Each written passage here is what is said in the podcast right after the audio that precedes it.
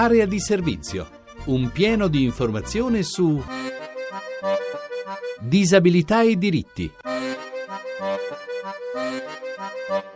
Buongiorno da Francesca De Carolis. Iniziamo come di consueto col nostro sguardo alle notizie della settimana e con l'annuncio dato dal Movimento dei Disabili per il 21 di una manifestazione davanti a Montecitorio per protestare contro i tre no del governo. No all'indennità di accompagnamento concessa al solo titolo della minorazione come diritto inviolabile, all'esclusione dall'ISE delle provvidenze legate alla disabilità, all'eliminazione delle parti relative ai disabili dall'articolo 5 della manovra Salva Italia. Proteste annunciate sempre per il 21, giornata nazionale del Braille, anche dall'Unione Italiana Cechi.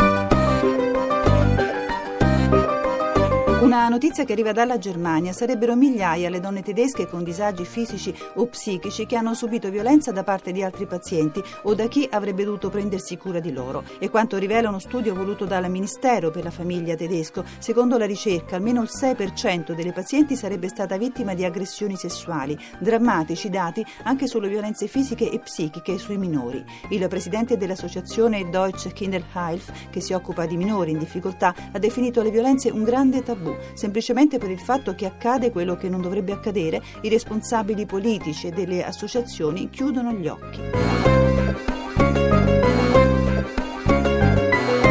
Corte europea dei diritti dell'uomo ha condannato a pagare 10.000 euro di risarcimento danni a un detenuto in sedia a rotelle del carcere di Parma, una violazione dell'articolo 3 della Convenzione europea dei diritti dell'uomo per il trattamento inumano a cui è stato sottoposto nonostante la sua condizione di disabile. Una sentenza molto importante anche se il commento del garante regionale per i diritti dei detenuti, Desi Bruno, spesso queste sentenze di grande impatto politico sul piano pratico non cambiano la situazione. E sono molte le segnalazioni di detenuti che non hanno assistenza adeguata e che senza l'aiuto di altri detenuti non potrebbero fare anche le cose più elementari della vita quotidiana. E ancora una sentenza, il Tar del Lazio ha accolto il ricorso dell'Unione degli Universitari e ammette al corso di laurea in medicina e chirurgia della Sapienza di Roma un altro studente disabile, al quale, affetto da dislessia, non appaiono essere state offerte in sede di svolgimento delle prove a test le condizioni e gli strumenti appropriati a tale suo particolare stato. L'Unione Universitaria era già intervenuta per una ragazza cieca a cui durante la prova non erano stati offerti supporti in braille.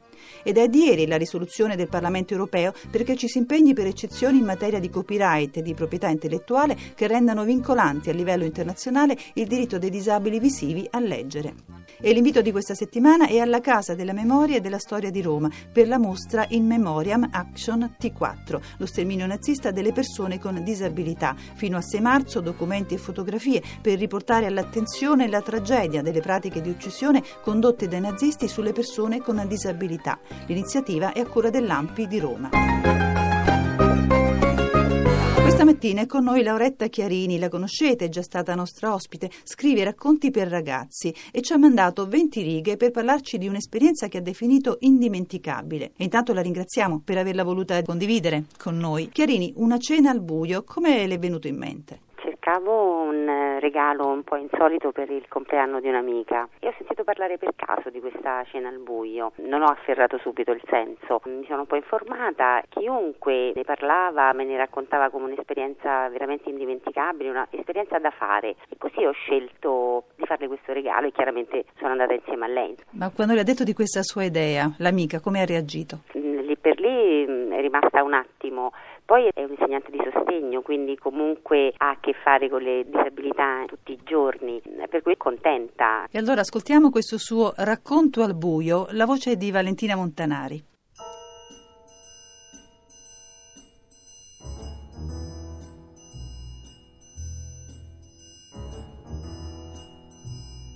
È il buio totale.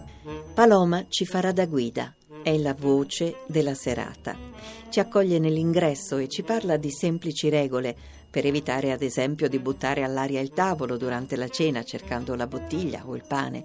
Ci spiega come comportarci, soprattutto ci parla di rispetto, ci parla di silenzio e ci dice stasera gli svantaggiati sarete voi. E lo siamo stati, svantaggiati, per un paio d'ore, svantaggiati ma molto coccolati perché i non vedenti, star indiscusse della serata, hanno fatto tutto per noi, ci hanno portati per mano spianandoci la strada man mano che la cena proseguiva. Assolutamente invisibile, Anna, giovanissima, arriva al mio fianco con le portate, silenziosa ed eterea. Mi sfiora con mani delicatissime per porgermi i piatti che non vedo, ma dai quali posso riconoscere le pietanze aspirando nei profumi. Incredibile il tocco delle sue mani. Paloma all'inizio della serata mi aveva toccata per descrivermi gli altri. I suoi movimenti sono delicati, quasi carezze, perché le mani diventano occhi. La voce di Paloma ci pungola. Non servono occhi per mangiare, per muoversi, per fare sport, ma serve rispetto. Un cieco è una persona come tutte le altre, prima di tutto, con qualche difficoltà in più, che vive la vita come noi, ma con modalità diverse. Poi Anna, che insegna dressage, ci parla di equitazione, di baseball, di atletica. Parliamo del bastone bianco, dei cani guida e della tecnologia che spezza barriere a scuola, a casa, in ufficio. Credevo di sentirmi in difficoltà e di non divertirmi. Invece sono rilassata, quasi spigliata, dopo i primi tentativi riusciti di versarmi l'acqua nel bicchiere. Parliamo, ascoltiamo e mangiamo con le mani pure, che stasera sono anche i nostri occhi, e cerchiamo di tenere bassa la voce, che tende a controbilanciare il buio alzandosi di tono, perché è vero quello che ci aveva anticipato Paloma, la confusione al buio ci disorienta. Una serata bellissima e del ristorante voglio conservare un ricordo immaginario. Non ci tornerò mai da vedente. Chiarini, lei non andrà più in quel ristorante perché vuole conservarne il ricordo immaginario, ma come lo ha immaginato? Come un posto lungo, lungo, lungo, stretto, stretto, perché camminando portati per mano. E come quindi seguire un sentiero tracciato da altri? Esatto, sei nelle mani di chi ti porta perché non devi avere nessun punto di riferimento. Paloma, Anna, e senza di loro come ve la sareste cavata? Ci ha pensato? No, senza di loro non ce la saremmo cavata. Paloma è stata fondamentale perché ci ha ragguagliato all'inizio eh, su quello cui saremmo andati incontro. Anna, eh, giovanissima ragazza non vedente, ci ha mh, mm, proprio accompagnati fino a tavola ci ha mm, portato i vari piatti, le varie portate, veniva a ritirarli, ci spiegava qual era il modo migliore per sistemare i piatti sul tavolo in modo che lei potesse raccoglierli. Ecco, lei insiste molto sulla parola rispetto. Come l'ha tradotta in pratica? Cos'è diventato al buio il rispetto? È diventato proprio il e capire l'immedesimarsi. Quando sono tornata a casa la sera ho fatto un percorso bagno, camera da letto al buio, chiudendo gli occhi, chiudendo gli occhi per capire quello che si prova veramente. Sono eccezionali, vivendo quello che loro vivono, entri proprio nel vivo, capisci molto di più. Le mani che diventano occhi, le senti adesso in altro modo le sue mani? perché tutte le azioni che compiamo con le mani quotidianamente sono molto rudimentali, loro hanno una delicatezza che è quella che tu magari hai quando posi lo sguardo su una persona, non sei rude e loro usano questa delicatezza con le mani perché vanno a conoscerti, è una cosa molto particolare. E la sua amica, alla fine della serata, che le ha detto? Ringraziato, siamo uscite veramente come due bambine, molto contente, soddisfatte e ci siamo ripromesse di rifarla e credo che una seconda volta potremmo notare più cose, perché la prima volta comunque un disagio iniziale c'è, pensi veramente di non essere all'altezza. Lei legge i suoi racconti nelle scuole, porterà anche questo?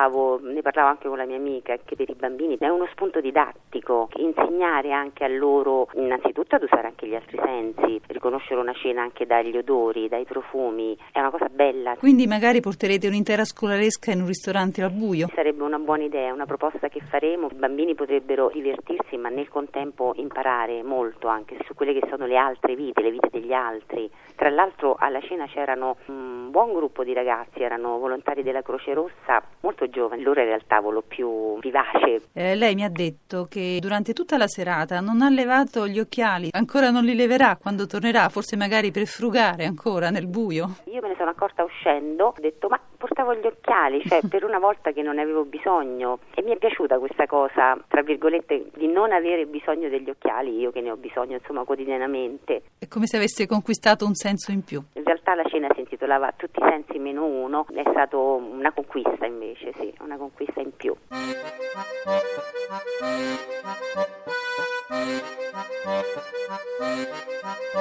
Per oggi mi fermo qui. Domani parleremo di anziani con Mara Casse, direttore di un centro di cura in provincia di Belluno dove per gli anziani affetti da demenze non esistono forme di contenzione e con Marzio Bossi, vicepresidente del Centro Internazionale del Libro Parlato. Infine andremo a Roma, nella casa di riposo Taurini, dove è stato messo in piedi un laboratorio teatrale per il recupero della memoria. Per il libro del giorno incontreremo Elena Peduzzi con il suo Rachele la Rossa.